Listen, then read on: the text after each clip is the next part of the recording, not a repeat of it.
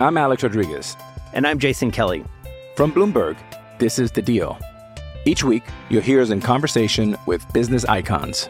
This show will explore deal-making across sports, media, and entertainment. That is a harsh lesson in business. Sports is not as simple as bringing a bunch of big names together. I didn't want to do another stomp you out speech. It opened up so many more doors. The show is called The Deal.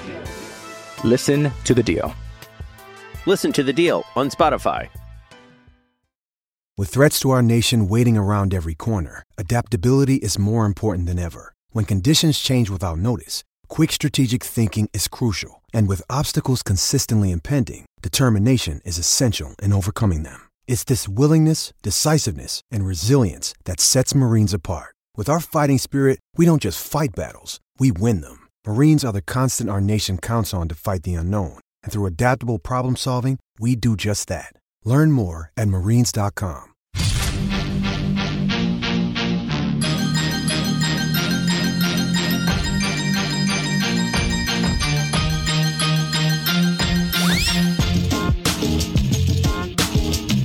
Hawkeye Nation podcast, hawkeyenation.com. Andrew Downs and Rob Howe with you once again on a Monday. What's up, Rob? Oh, we're almost October, man. It feels almost like it, too.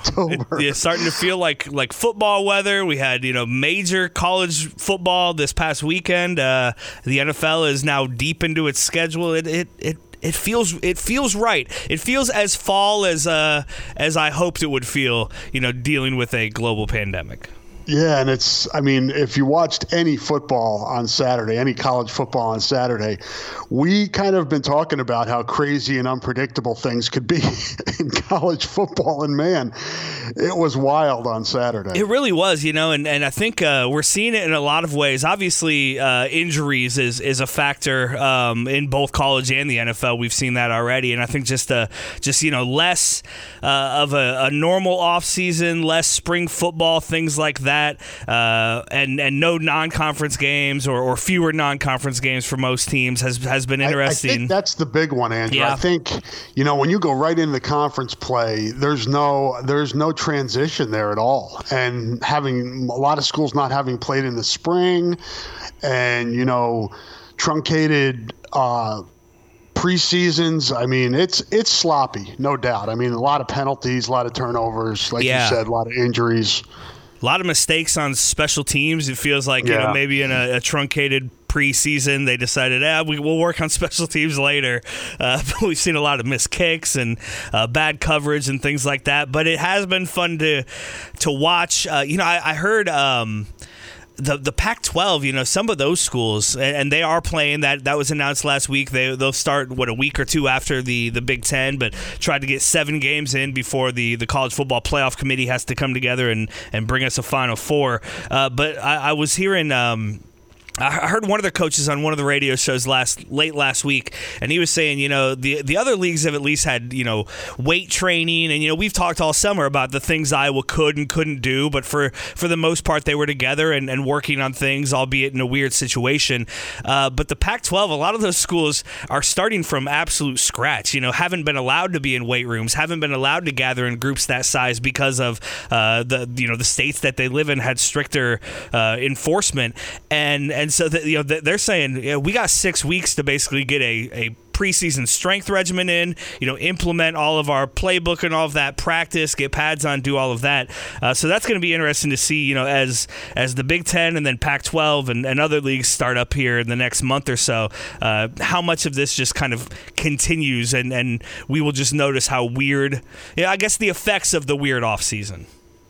Yeah, like you're saying, I wonder if, by the time the Big Ten and the Pac-12 come back, that these other leagues will have settled in, and then we go back to, to 2 Power 5 conferences that are out, penalties, sloppy play, right. Injuries. Upsets.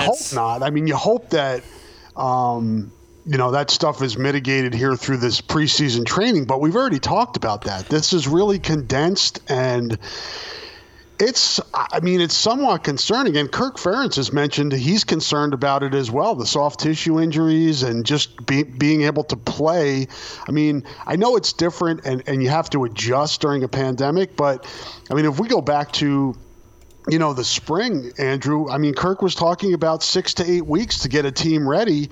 He doesn't have that now. And I know they've had different stages of training in the summer, but they were they sent them home when the season was postponed for 2 weeks. Then they had a week off with positive tests. It's just, you know, you hope for the best, but you have to prepare for some setbacks. I think it'd be foolish not to. And I think it's going to be really interesting, Rob, to see how the fans react to this season, because we're going to go through your game by game predictions and kind of lay out what you see the season looking like here in a few minutes. And you have that column up on hawkeyenation.com if people haven't checked that out yet. But I just kind of went through there quickly, and I see 3 losses, and it's like, okay, a 3-loss regular season, that's not bad. And then I remember, well, that's out of 8 games, that's 5-3. That's not going to feel like a 9-3 season. If Iowa, goes 5-3 or 4-4 or God forbid worse than that, even like a 6-2, which would be a great season with this schedule, it's just it's all going to feel so different. These kind of numbers that we all have had ingrained in our heads of this number of wins is a good season and this number of wins is a disappointment. We have to kind of change everything, and it's easy to say that and rationalize it right now, but when they snap the ball, one thing I'm finding with all of these sports is when I'm in the game, when I'm watching one of my teams play one of these games, I'm not thinking about, well, yeah, they've had a tough time. This is a weird thing. And, when the Giants lost to the Padres yesterday and knocked themselves out of the playoffs, I didn't think, well, it's a 60-game season. I didn't expect much of them anyway, and I'm just glad they got to play. I'm thinking, damn it, why did you blow that lead? I'm still just as upset and invested as a fan. I wonder if Kirk and company are going to get any breaks this year. How the hell are you a Giants fan? That's a good question. My dad grew up in Wisconsin, and he was the second son. And so his dad and his older brother were big Milwaukee Braves fans, and he wanted to rebel against that a little bit. And so he asked my grandma, hey, who should I be a fan of? I don't want to be a fan of the Braves. And she said, well, I hear this Willie Mays guy is supposed to be pretty good. Maybe you should be a fan of his. My dad became a fan of the Giants in the late 50s and passed it on to me, and it was It was rough until this past decade, Rob, when it all paid off for me and we won 3 World Series, and that was a lot of fun. But and you're a Lakers fan. I'm a Lakers fan. That was just the Kobe thing. I didn't, I grew up, I liked Jordan like everybody did, but I was never a big Bulls fan, never really an NBA fan. But my older brother got into the Lakers and got into Kobe and Shaq, at the turn of the century. And I would sit and watch games with him. And over that time, it was hard not to fall in love with that team and with Kobe himself, just kind of the way he carried himself as a 16-year-old, really, I loved that. And so, I became a Lakers fan that way. I became a Bears fan because they used to do training camp at Platteville, Wisconsin, and that's right by where my parents grew up in Potosi. And so we'd go over to visit my grandma's in the fall or, late summer, and we'd drive over to Platteville and watch the Bears do training camp. And so even though my dad is a Packers fan and my brothers are as well, I got love for the Bears. So, you grow up in Iowa, and the Hawkeyes are your team for most of us, and then you get to kind of pick and choose your other team. So that's been kind of fun. Yeah, that's been one of the more interesting dynamics. I mean, I moved here in '97 from New Jersey, grew up in New York, and am a long-suffering Mets, Jets, Knicks, and Islanders fan. Although the Islanders had a decent season, the Jets are just so bad. But that was one of the interesting things coming out here was seeing, particularly with baseball and football, the Cubs, Cardinals, the Bears, Vikings, Packers, Chiefs are in there too, but that Bears, Packers, Vikings kind of rivalry, and you see all of that in Iowa, which is kind of cool. It's I've always been jealous of people who have grown up in cities or areas with professional teams where you have that real strong tie, and kind of everybody around you is going for the same thing. So I feel like I've missed out on that, but I do get the kind of pick and choose best of that world. So I do appreciate that part of growing up here in Iowa. But back to my point, Do you think? Yeah, sorry to get us off track. No, you're good. That was fun. Do you think that fans will give Kirk and company any sort of a break, any sort of leeway to have maybe a disappointing season this year, and understand that, hey, this was a weird year, and we should just be happy we had fall football at all?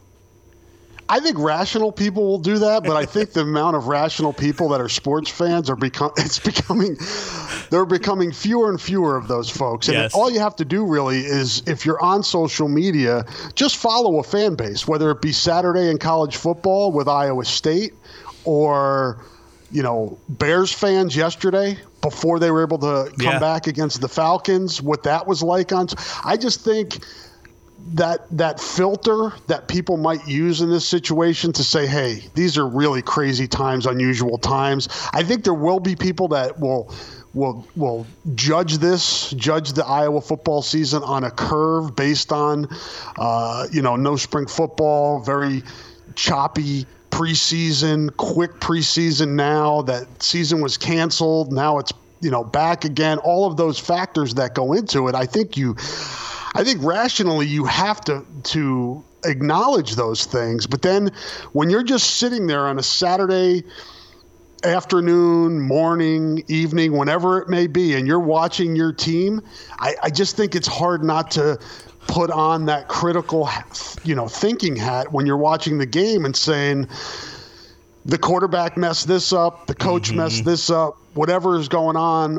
But hopefully, it's a season with a lot more positives than negatives, and you don't have to deal with that. But there's always adversity, no matter what the season and what the team. So I think people will still kind of fall back into habits when that comes, when those things come about. Yeah, hopefully by, each Monday when you and I get together and talk about a game, I will have that rational part of me back, and I'll be able to speak about it on that curve. But yeah, during the games and in those instant reaction podcasts and things like that, in those moments where I'm really just kind of being driven by emotion, I think I'm going to have a really hard time taking myself out of the this is Hawkeye football and this is kind of everything to me right now mindset. It'll be interesting to see how that kind of plays out, and also interesting to see, I had some people ask me this before the Big Ten announced they were going to come back. If you knew Iowa was going to be bad this year, if you knew they were going to go 4-4 in an 8-game season, would you even want it? And I think at that time the answer is certainly yes, and now it's certainly yes. But talk to me after one of those 4 losses, right? Talk to me after Iowa blows a game against Northwestern or something like that, and there's a decent chance that the emotional part of me will say, "Damn it, why do we even bring this back? I'd have been better off if I just didn't have Hawkeye football this year." Yeah, and I think. I think that's going to be the approach of a lot of fans. Just, I think, again, it's just habit and the natural way to approach it. I think what's always interesting is it's hard to just say, all 5-3s, all 4-4s, all 6-2s are not created equal.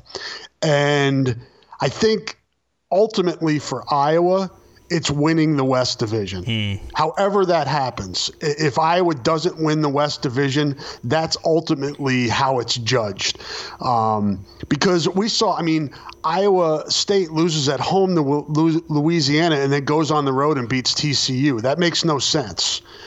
So what if Iowa loses at Purdue, but then comes back and wins at Penn State? Or loses at Purdue but beats Wisconsin. I think it's going to be a wild season that way, and it's going to be unpredictable and not make sense at times, just based on what our preconceived notions of what it should look like, and what it may look like on paper. But ultimately, for me, Andrew, I think people are going to judge this season: is Iowa in the Big Ten championship game or is it not? And that would be what, 16, 17, 18, 19, 5 years in a row of not being in the Big Ten championship, and that's ultimately, I think, what people people will judge the season on. Well, we're going to go game by game here in just a couple of minutes. Wednesday, the pads come on, or at least that's the plan as of now, when the daily testing begins September 30th, and we are less than 4 weeks away from game one.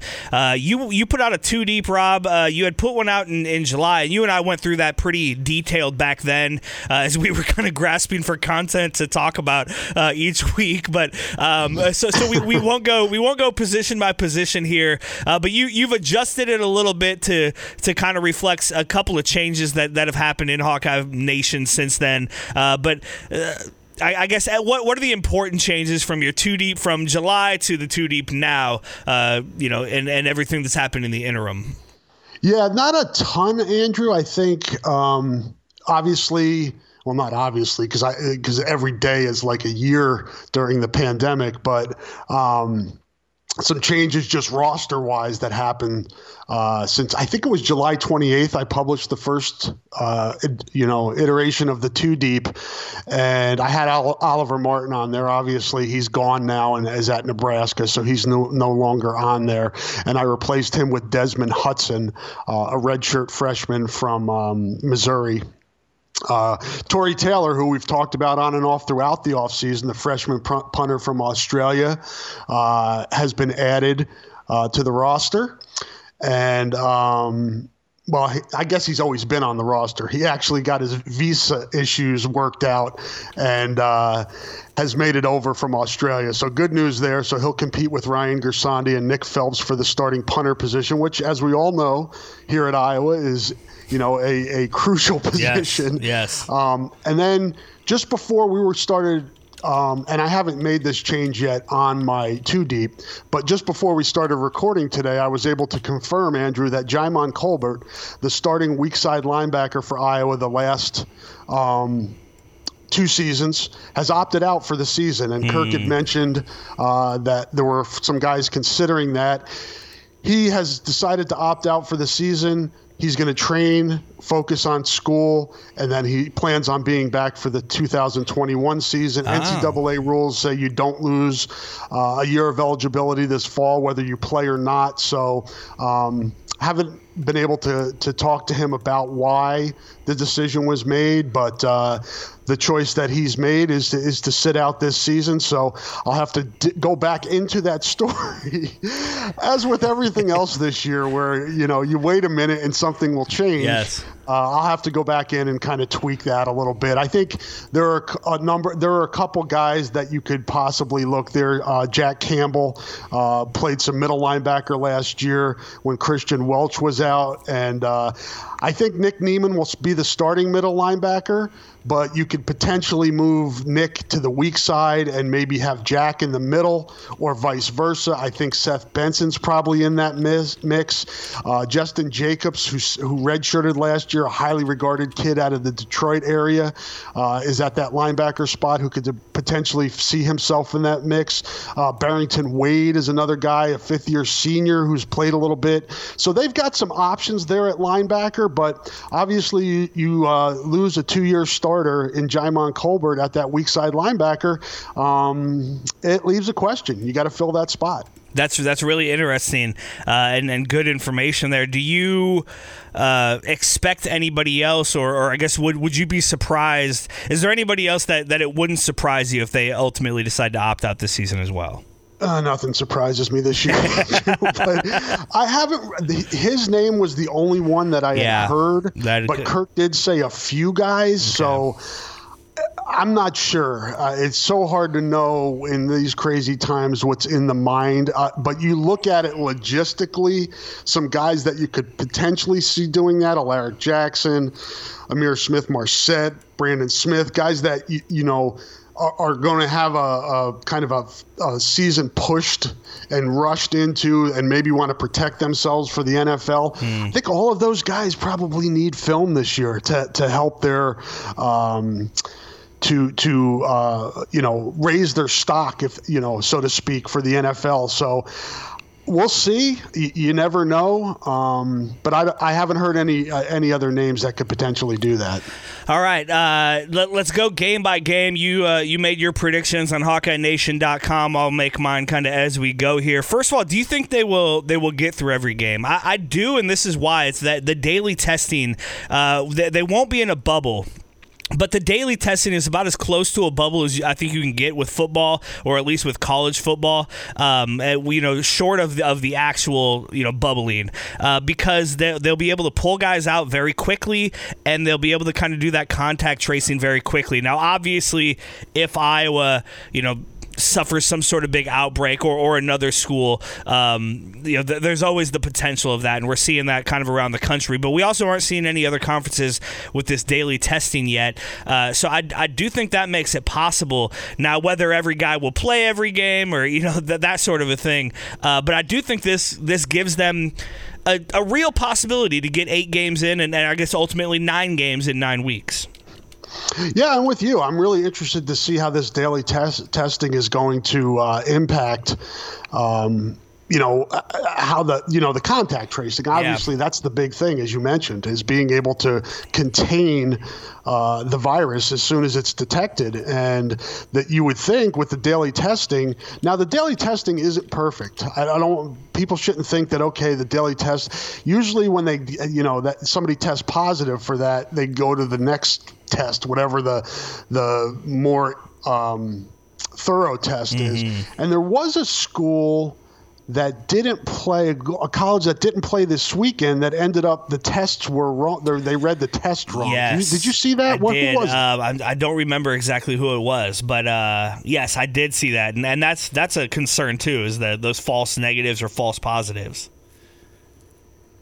Yeah, and that's, there's so many different layers to this, right, Andrew? That it's such an imperfect system. Yeah, and we're learning as we go along here. So hopefully the Big Ten can benefit from all of these things, all of these hiccups and hurdles that are being cleared now. But we have to expect that there will be more showing up at the end of next month when the Big Ten returns. But I think as time passes, I think the percentages of playing are greater. I mean, we've seen the NFL be able to pull this thing off without a hitch. The NBA, the WNBA, NHL, those are in bubbles, so you have to consider that. But I think with the conference, only schedule and being able to contain, the players once. You're looking at less than a month before Iowa goes all online learning. So I think that will help protect the players. I'm with you. I like the chances of them getting through this 8-game schedule. But I don't know. I don't know if I would bet on the Big Ten being able to get through this season without any postponements. I guess they would be cancellations, right? Because there aren't any makeup dates. Right. So I don't know if I would put my somewhat hard-earned money down on them getting through without a hitch. I'm Alex Rodriguez. And I'm Jason Kelly. From Bloomberg, this is The Deal. Each week, you'll hear us in conversation with business icons. This show will explore deal-making across sports, media, and entertainment. That is a harsh lesson in business. Sports is not as simple as bringing a bunch of big names together. I didn't want to do another stomp you out speech. It opened up so many more doors. The show is called The Deal. Listen to The Deal. Listen to The Deal on Spotify. All right, let's go game by game, and week one got a lot tougher late last week when Rondale Moore announced that he will opt back into the season for Purdue. He and David Bell is maybe the most prolific duo in the country. So that game got a lot tougher, I think, for Iowa, especially in the first game where you don't have those non-conference games. The secondary is going to be tested on October 24th at Purdue. You have the Hawkeyes winning by 3. At least you did when you wrote this column a week ago. But as you said earlier, you think one thing 1 minute, and the next minute something changes. Does the return of Rondale Moore make you want to change this pick, Rob? Kind of, yeah. But I still think Iowa's the better more well-rounded team, let's put it that way, I think, when you talk about offense, defense, special teams. I still think Iowa is a notch above where Purdue is. That said, and we've talked about it before, it's a tough matchup for Iowa. Yeah. Jeff Brom has found a way that many other offensive coordinators have not been able to do, and that's find a way to attack Phil Parker's defense and isolate Iowa in certain situations where it's been able to burn Iowa in the secondary. And with, as you said, with Rondale Moore coming back, that creates that even more concern that will happen again. But and also you just factor in it's the first game these teams have played in what, 10 months? Yeah. Roughly, I mean, it's really hard. So you really just have to go on, okay, this is what I see on paper and expect to happen, but who the heck knows? Yeah, I'm going to go with you and say Iowa wins that game and give them a 1-0 start, but I worry about the fact that this game could turn into a shootout with that offense that Purdue has and then kind of the success they've had against Iowa the last couple of seasons. And if that's the case, you know, can a quarterback making his first start compete in that? I mean, even with all the pieces he has around him, even with all the speed on the edge and a good offensive line in front of him, can Spencer Petras compete in a shootout game in his very first game, you know, on the road in the Big Ten? It'll be interesting to see. Hopefully Iowa's defense can find ways to slow those guys down, and that won't be the case. Moving forward to the next game, Game 2. It's Halloween night in Iowa City. Northwestern comes to town, and you've got this game as a win, Rob.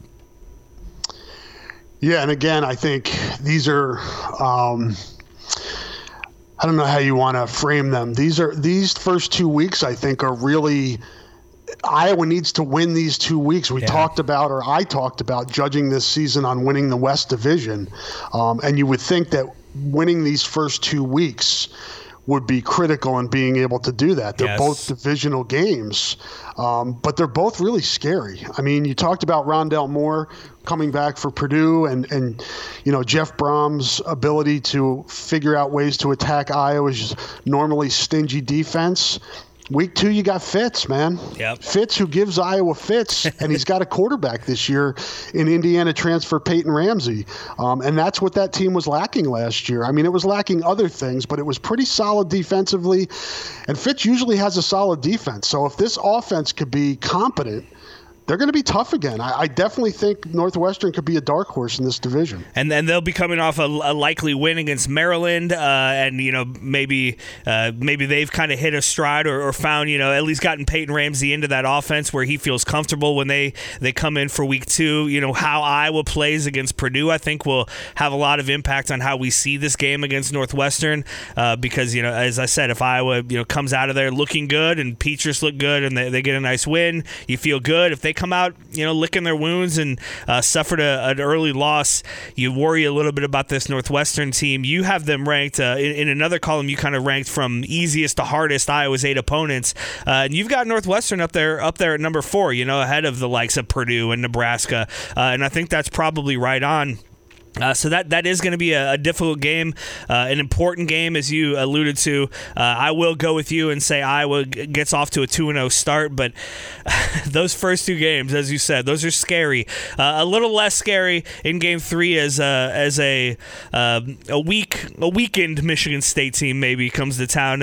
Rocky Lombardi likely under quarterback, an Iowa native, so he'll have a lot to play for. But this will be an interesting first time we've seen Michigan State under this new regime. And again, in your kind of ranking of these opponents, you've got Michigan State as the worst, the 8th best, I should say, of Iowa's 8 opponents. So I feel pretty comfortable going with you and predicting a win here. Yeah, I think this is Iowa's easiest game, and maybe I'll be way off on that, but Michigan State, I just offensively, and that's not to take anything away from Rocky. I think he's got a chance. He's been in the system. Well, I shouldn't even say that. He's not been in the system because It's a coaching change. They're just, I mean, moving parts in East Lansing, new coach, new quarterback.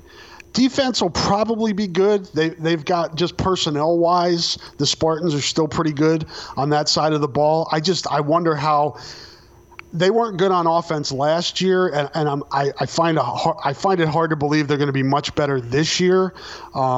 This game will probably look something like Northwestern last year for Iowa, where Iowa basically just played conservative football for four quarters, knew it just as long as it scored a couple touchdowns, it's probably going to be enough to win. And I kind of see this game shaping up the same way. Yeah, I was looking through, just your predictions, and this is the only game that you have that's not close. I think the closest game outside of this you have is like a 6-4, the biggest blowout one way or the other, I should say, is like a 6-point game. You've got Iowa winning by a couple of scores here, and I like that prediction. Things get a lot tougher in game 4, and then this is the 2-game stretch, a very pivotal stretch. Assuming Iowa comes into this at 3-0, these next two games will really tell you if it's going to be a great season, a good season, or a ho-hum season, because you go to Minnesota on November 14th and you've got a fired-up Minnesota team, a coach in PJ Fleck who hasn't beaten Kirk Ferentz yet, a program that saw Iowa kind of ruin their season last year. Tanner Morgan is great. Again, we will know a lot more about these teams as we get into November and have seen them play a couple of games. But right here, I think this game is as big a toss-up as anything on the schedule. Yeah, another critical divisional game against the team that's, was in the hunt last year for the division title, who I expect to be in the hunt again this year. No, there are a lot of PJ Fleck haters out there, people that don't like his act. He's a good coach. He's won where he's been. I think he's built a solid foundation here. He's got to replace, and we'll see. Another guy we haven't talked about, Andrew, is Rashad Bateman. Yeah. He could still opt back in. I haven't heard anything on him one way or the other. But if he does end up coming back and playing, that's obviously a huge shot in the arm for the Gophers. This is a tough game. This game, I don't think that's breaking news, that this will be a tough game for Iowa.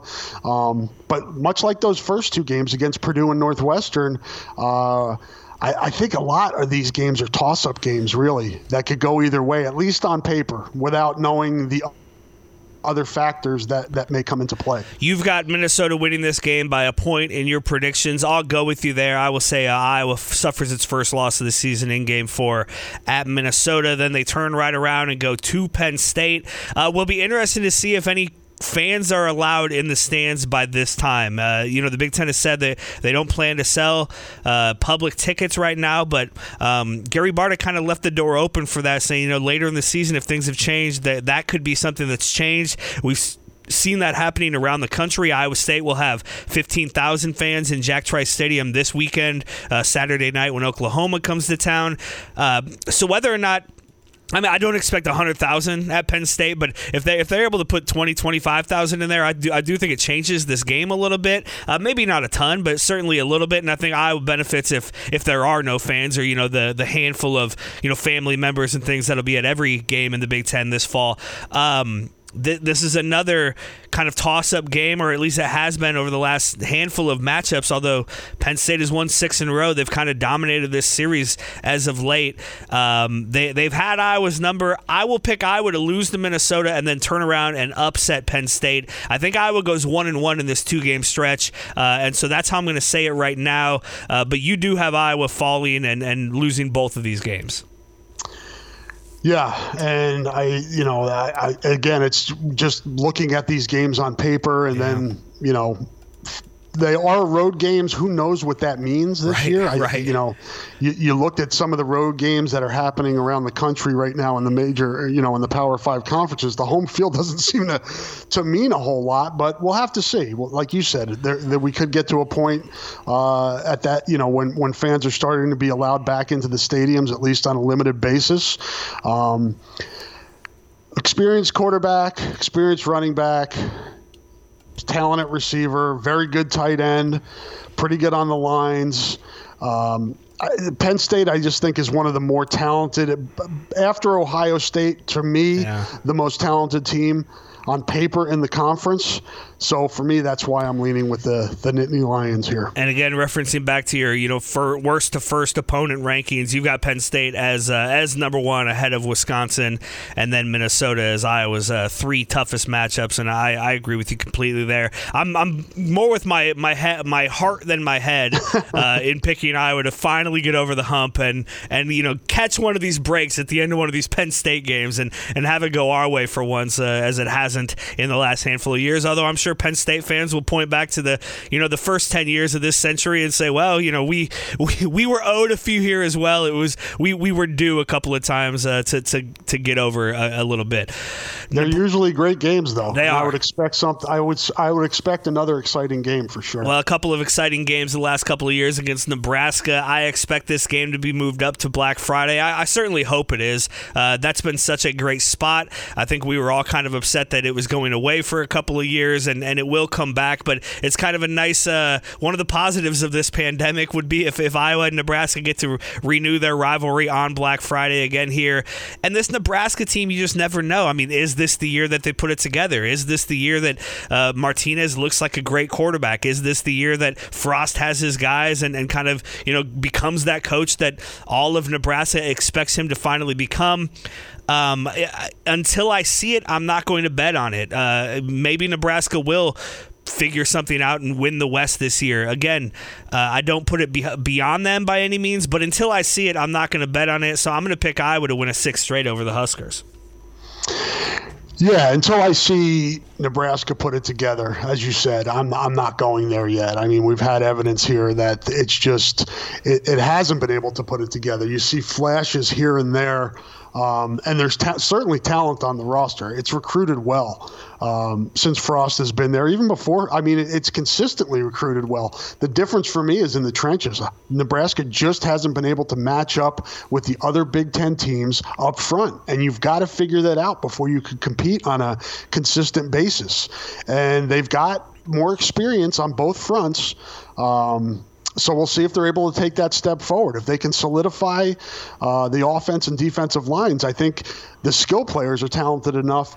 Wandale Robinson doesn't get a lot of pub, and he got hurt at last year, towards the end of last year, and wasn't himself. But he's kind of Rondale Moore light. You get the ball in his hand in space, and he can create a whole lot of problems. Martinez is a good quarterback who also was hurt last year and wasn't the same after the leg injury. If Nebraska can stay healthy and figure things out on the offensive line and defensive line, I think can be competitive. The talent is there, but again, I got to see it first before I believe it. And then we talk about, Iowa maybe benefiting from fewer fans in at Penn State. I was certainly hurt here by not having the raucous Kinnick Stadium crowd for this game. I think certainly a couple of years ago that helped a lot. Iowa, even against subpar Nebraska teams, has struggled in this game, or certainly in the second halves of these games the last couple of years, before coming back to kind of win on a long field goal. Late field goals, yeah. Both games were Miguel Racinos in 2018 and Duncan last year. They've needed. I mean, these have not been blowouts. No, and you could bet that Scott Frost is going to be playing that Keith Duncan pose a few times that week, getting his guys fired up. That should be fun, and that's really kind of grown into a great rivalry. At Illinois, December 5th, the second to last game, and what's on the line here? What does Iowa need to do to get into a game against Wisconsin that actually means something? It'll be interesting to see kind of where the Hawkeyes are and how motivated they are for this game, because they've really had no trouble with Illinois over the last decade or so. More trouble last season as Lovie Smith's defense kind of came on, and Iowa didn't blow out Illinois by any means, as they have the last a couple of times before that. So I think it's easy to look at Illinois and say, well, that's certainly a win, but it'll be interesting to see kind of what Iowa is playing for or is not playing for, and maybe the same thing with Illinois. Agree, Andrew. And it's an interesting dynamic. Iowa had its way with Lovie Smith's teams the first few years, I guess 3 years it would have been. And then he took over the defense last year, and the Illini was much better on that side of the ball. But Iowa pretty much just had to roll it out there, conservative game plan, not take chances, and it was still able to roll Illinois in previous years. Last year, if you remember that Minnesota game, Iowa got creative on offense and started fast and was able to hang on in that game. But then the following week against Illinois, very conservative. Zone, inside zone, outside zone. Tyler Goodson couldn't get going. Illinois stuffed the run, held Iowa, and made it into a game. I think we're past that point where Iowa can just show up, play a conservative game plan, and beat Illinois. Iowa's going to have to make some plays, and it's not a layup anymore against Illinois. So, yeah, you're right. I mean, that's a trap game. That's between Nebraska and Wisconsin, I think, is a classic trap game. So definitely a dicey spot there against a much-improved Illinois team that has, a veteran quarterback and Brandon Peters and some really good skill players and a very underrated offensive line. Keep an eye on that. Illinois is very experienced on the offensive line and got much better at that spot last year. Well, as we arrive at Week 8, Rob, I'm realizing that so far I've picked the Hawkeyes to go 6-1, and I absolutely can't. Homer alert! I absolutely can't pick them to lose to Wisconsin. So I'm gonna have to go back and revise my picks at some point here.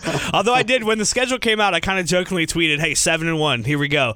My pride just won't let me pick Iowa to lose to Wisconsin, and that has caused me to pick wrong in this game more often than not over the last 10 years, certainly in basketball as well. But this is, I talked about this last week, and I've thought about it some more since then, Rob, and I feel even stronger about it right now. For Iowa to get over this kind of hump with Wisconsin, this, as you put in your column, this 800-pound gorilla that's been on Iowa's back for a decade now. They can't just beat Wisconsin, and it can't just be a normal game. It's got to have something on the line. They need to take something from Wisconsin. They need to go and win the West against Wisconsin. They need to stop Wisconsin from winning the West in Kinnick Stadium. However this plays out, whatever the situation is, I do think there just needs to be more on the line for Iowa to really get up for this game and to have it, I guess.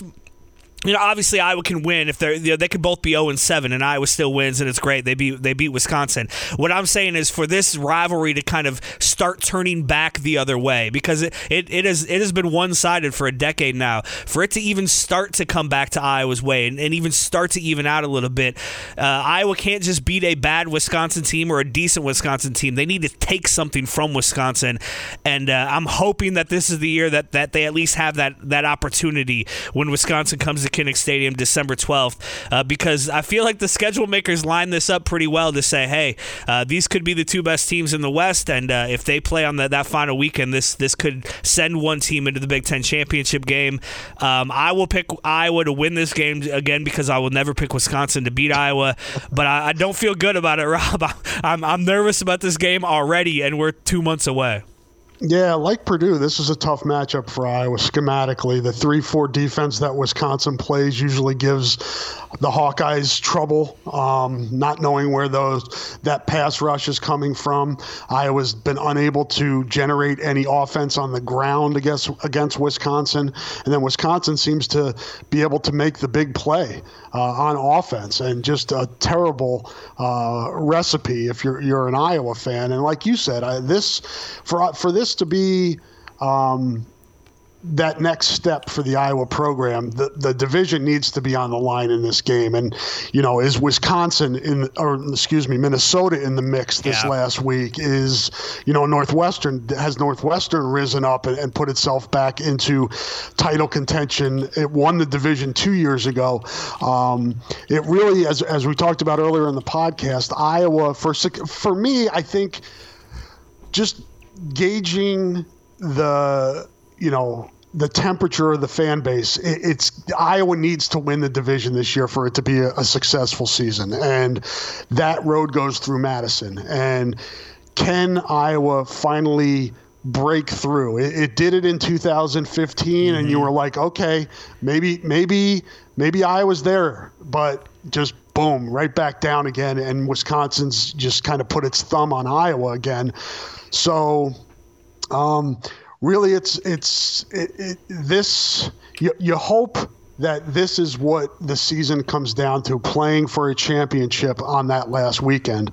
And really, I think that's going to be the gauge of whether or not this was a successful season in a lot of fans' minds. You've got the Hawkeyes going 5-3 in your early predictions. Apparently, I have them going 7-1, although I hope you're right. 6-2 is probably a little more realistic. I just don't know where that second loss will be. Will it be that Penn State game? Will they go 0-2 against them in Minnesota in that middle stretch? Will it be Purdue in week one, which I think is certainly a possibility. It'll be interesting. I will. I'll have to think long and hard over the next couple of weeks about when I actually want to put my name on these predictions and go forward there. Do you agree with that assessment? I do. That it's win the West or bust? I do, yeah. Because that's kind of the thing that hasn't been done these last couple of seasons. Last year was a great season. 10 wins, you win a nice bowl game, you feel good about a lot of that. But it's just to the point in Kirk Ferentz's tenure where anything short of that is going to feel a little disappointing. Anything short of winning the West and going to play for a Big Ten championship, even in a weird year, even in a shortened season, I really just kind of feel like that's where the bar is set pretty much year in and year out. Now, obviously, as you alluded to earlier, how you get to a certain record plays a lot into how you feel about that team or how you feel about that season or, the expectations within a year as those change week to week. So, you could win a few really nice games this season, go 5-3 or 6-2 and feel okay about it, but it's not going to be a successful season if you don't go play for a Big Ten championship. And Iowa, I think as a program, it should just be in the position where we are competing for that every year. It's not doesn't mean you get it every year and doesn't mean it's easy every year. They're going to be down years. This is college football. But I think with the way that Kirk Ferentz has led this program and gotten him to this point, I think anything short of that will be maybe not a huge disappointment, but it will certainly feel disappointing. Yeah, and I think you can put the Iowa football program in that same boat with how the Iowa fans feel. That yeah. Just thinking back to last year in Madison, doing post-game interviews with Kirk Ferentz and the players. It wasn't hidden. You could see how devastated they were when they lost that game and pretty much knew that the division went out the window with the loss. And it was crushing. And that's kind of – I think they're going into each season knowing that that's a game that they need to win if they want to get to where they want to go to. And like you said, I mean, for them, they had to move on after that. And to their credit, they did. They came back and beat an unbeaten Minnesota team the following week, end up, as we talked about, winning a tough one against Illinois, pulling out that win at Nebraska, and then winning the Holiday Bowl. So they came back and won the last four games after that. So it didn't take them out of, it didn't deflate them to the point where they couldn't continue, but it leaves something's missing. It's hollow in a way to a certain degree when you don't attain your ultimate goal, and that's the championship of the Big Ten. There's no doubt about it. That is the ultimate goal. That's where the bar is set, and hopefully the Hawkeyes can get back there, if not this year, very soon. Spending the last few minutes here on the podcast, Rob, moving to basketball as we are obviously all very excited about the potential of this Iowa Hawkeye team. Jordan Bohannon tweeted out a picture late last week of a shirtless group of Hawkeyes, and one of the common things I saw was, man, Joe Toussaint is a beast. I mean, this kid is put together. Iowa basketball then tweeted out kind of a quote from Fran McCaffrey today praising Joe Toussaint. I don't want to read too much into all of this or anything, but we've talked about this as we've looked ahead to what a possible starting lineup would be. If Joe Toussaint is ultimately the starting point guard of this team, I don't think it's a big surprise to a lot of people. He gets a lot of credit a lot of praise, not just from within the program, but nationwide from other coaches and analysts.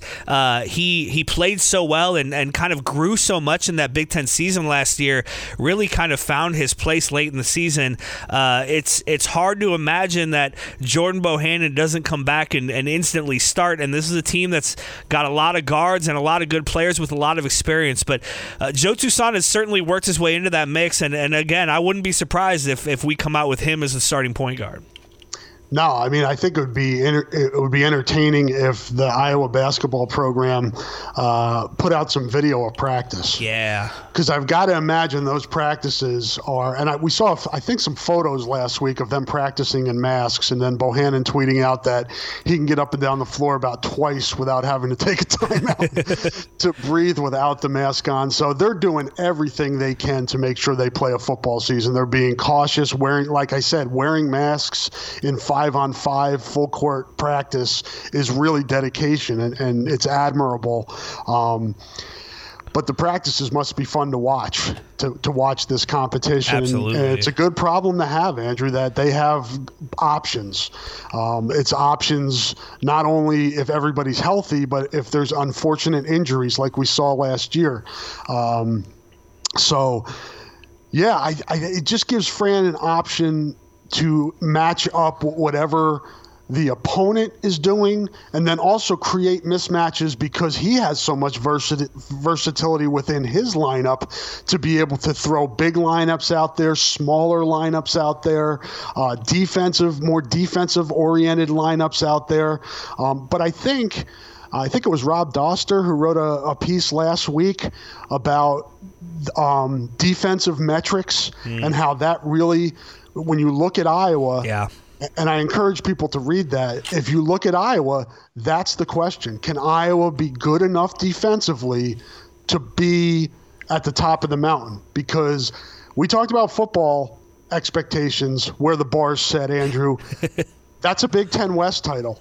With basketball, what is the bar this year? I think it's a national championship. I think you're right. I think it's a Final Four. I think anything short of a Final Four, and this is crazy to say. I can't even believe I'm about to say these words. I seriously think anything short of a Final Four and a top two finish in the Big Ten, where you're battling for that top, maybe you end up a half game behind Illinois or Wisconsin or Michigan State or something like that. I think anything short of that's going to feel disappointing, Rob. And again, I can't even believe those words are coming out of my mouth. Yeah, but it's real.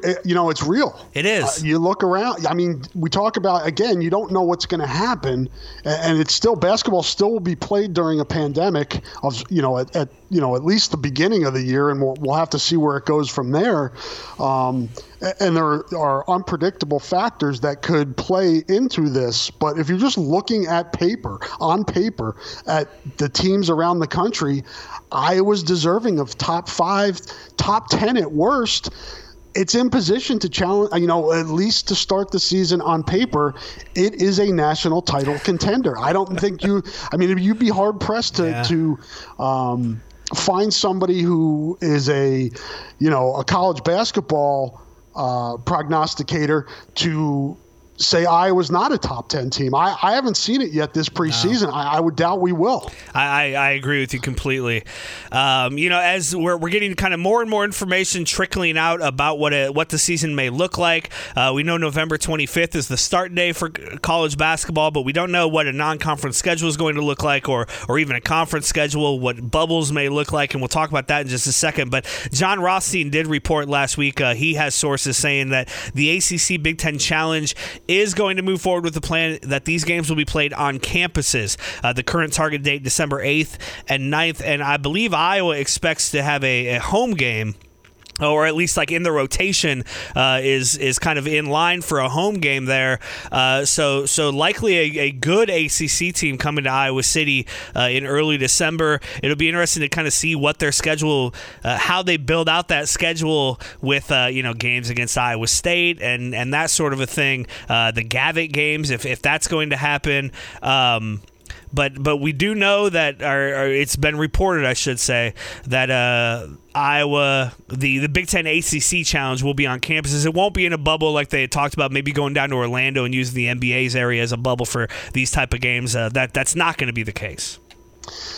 No, and it's interesting to watch this stuff unfold, isn't it, Andrew? When you see, okay, here's another piece of the puzzle that we get, and it's kind of, you know, the Missouri Valley released its conference schedule last week, and then, as you said, Rothstein talked about the ACC Big Ten Challenge, and then I think the one of the big preseason tournaments being played in South Dakota, yep. And so. You're kind of piecing this together, and where we are sitting now on September, what is it, 28th? You look at it, and if I think Iowa can play up to 27 games. So if one is in the ACC Challenge, and you play 20 conference games, yeah. You have 6 other pieces there to fill. Do you do it in a bubble? Is the Gavitt games a part of that? So now you've played, because Iowa was going to play in the Gavitt games this year. It was scheduled to play in that again. So that would be 2. So then you have to get into a smaller bubble or not play as many games. I think it may have been Rothstein or Goodman that tweeted about potential bubble at Nebraska. Yeah. And is Nebraska going to pull some of the teams that maybe Iowa and Iowa State could have pulled to a bubble in Des Moines? When's the Big Ten schedule come out? A lot of unanswered questions, but it seems like we're getting, consistently as time goes by, we're getting different pieces to this puzzle, and they're all exciting to me. When I think about college basketball, I'm like, oh, that's cool. Yes. Everything that comes out, I'm like, that's cool. Other than the report that the ACC wanted to have everybody in the NCAA tournament. That was the only report that I was like, get out of here with that. But you're right, though. All these other things I'm welcoming, yeah. With open arms. Yes, bring it on. Absolutely. Yes, exactly. Bubble, yeah, please. Yeah, these games on campuses, yeah, sure, absolutely. We're up for whatever. You have a great piece at hawkeyenation.com where you kind of lay out a potential bubble for Iowa and the Midwest. You've got teams like Iowa State, obviously Iowa, Missouri coming up, Drake in Northern Iowa. You could have Nebraska, Omaha, Wisconsin, Milwaukee. You could even look at teams like Marquette, Colorado. There are ways to make this bubble, and you and I have talked about this for months now, that there's this natural break in the schedule where schools won't be on campuses for the most part between Thanksgiving and the end of January. Classes will all be online. These kids are used to being away for holidays anyway during college basketball season, and so it's not unrealistic to say that they could just kind of bubble up these regions all across the country, a mix of high major and mid majors, and get everybody the 5, 6, 7 non-conference games that they need to get. You could even have kind of a round robin thing where Iowa only gets to play 5 games, but everybody else in the bubble plays 7. However that has to come together, it certainly could. And I really like this idea of this non-conference bubble. I think if Iowa could find a way to, play those 2, the Gavitt games and the ACC Big Ten Challenge, and then find a way to bubble yourself with Iowa State, because I really think you need the Cy-Hawk game this year if at all possible. You didn't have it in football. You really need it in basketball, and not just because I expect Iowa to run Iowa State out of the gym. So if Iowa and Iowa State can find a way to bubble themselves up with a Drake, a UNI, and then a handful of other teams, I think that's a win-win for everybody. And really, I hope to see that all across the country. I hope to see these, 6, 7, 8, 9, 10 team bubbles just pop up everywhere between Thanksgiving and Christmas, and just have everybody kind of knock out their non-conference schedule before they retreat back to their conferences and figure things out. And great made-for-TV events, too, because you're not going to have fans, but most likely, maybe parents. But really, it plays well for TV. It would sell well on TV, I think. And we saw this with the Missouri Valley. I believe Missouri Valley is going to start its conference play towards the end of December. I think we're probably looking at that for the Big Ten, Andrew. Yeah. Whereas the last several years, we saw those conference games kind of sandwiched in the non-conference at the end of November and the beginning of December. I think it makes more sense to push the conference games to the end of December now, and then just play through conference where you can have your own protocols and testing and, go about it that way. And and do a more traditional finish your non-conference there between that November 25th and maybe a week before Christmas with that bubble in there and get your whatever it is up to 7 non-conference games in there for each team. I love it. I love it. It's as you said. All of it sounds exciting to me. All of it sounds great. I'm on board for any and all of it. Give me as much Hawkeye basketball as I can get, though, man, because even just talking about the expectations of this team has me excited. I'm like already looking past football, which I should not do. Rob, what do we got coming up on hawkeyenation.com this week? What can people be expecting? Well, I'll write up an update on the Colbert situation today. Also have Hawkeyes in the NFL, mailbag podcast later this week. Not sure what else. I was still planning that out when it was time to record this podcast. So probably have something from Rick Brown. Probably have something from Anna Kaiser. I think Lucy's doing at least 1, maybe 2 videos this week. So I'm not exactly sure what we'll have, but we'll have a lot of stuff. I love it. I love it as always, Rob. This has been fun. Thank you. People keep up on hawkeyenation.com and follow us on Twitter, and we will be back a week from now to talk about whatever happens this week. I appreciate it, Rob. Thanks, man. Thanks, Andrew. Good to talk again, man. Thank you for listening, and go Hawks.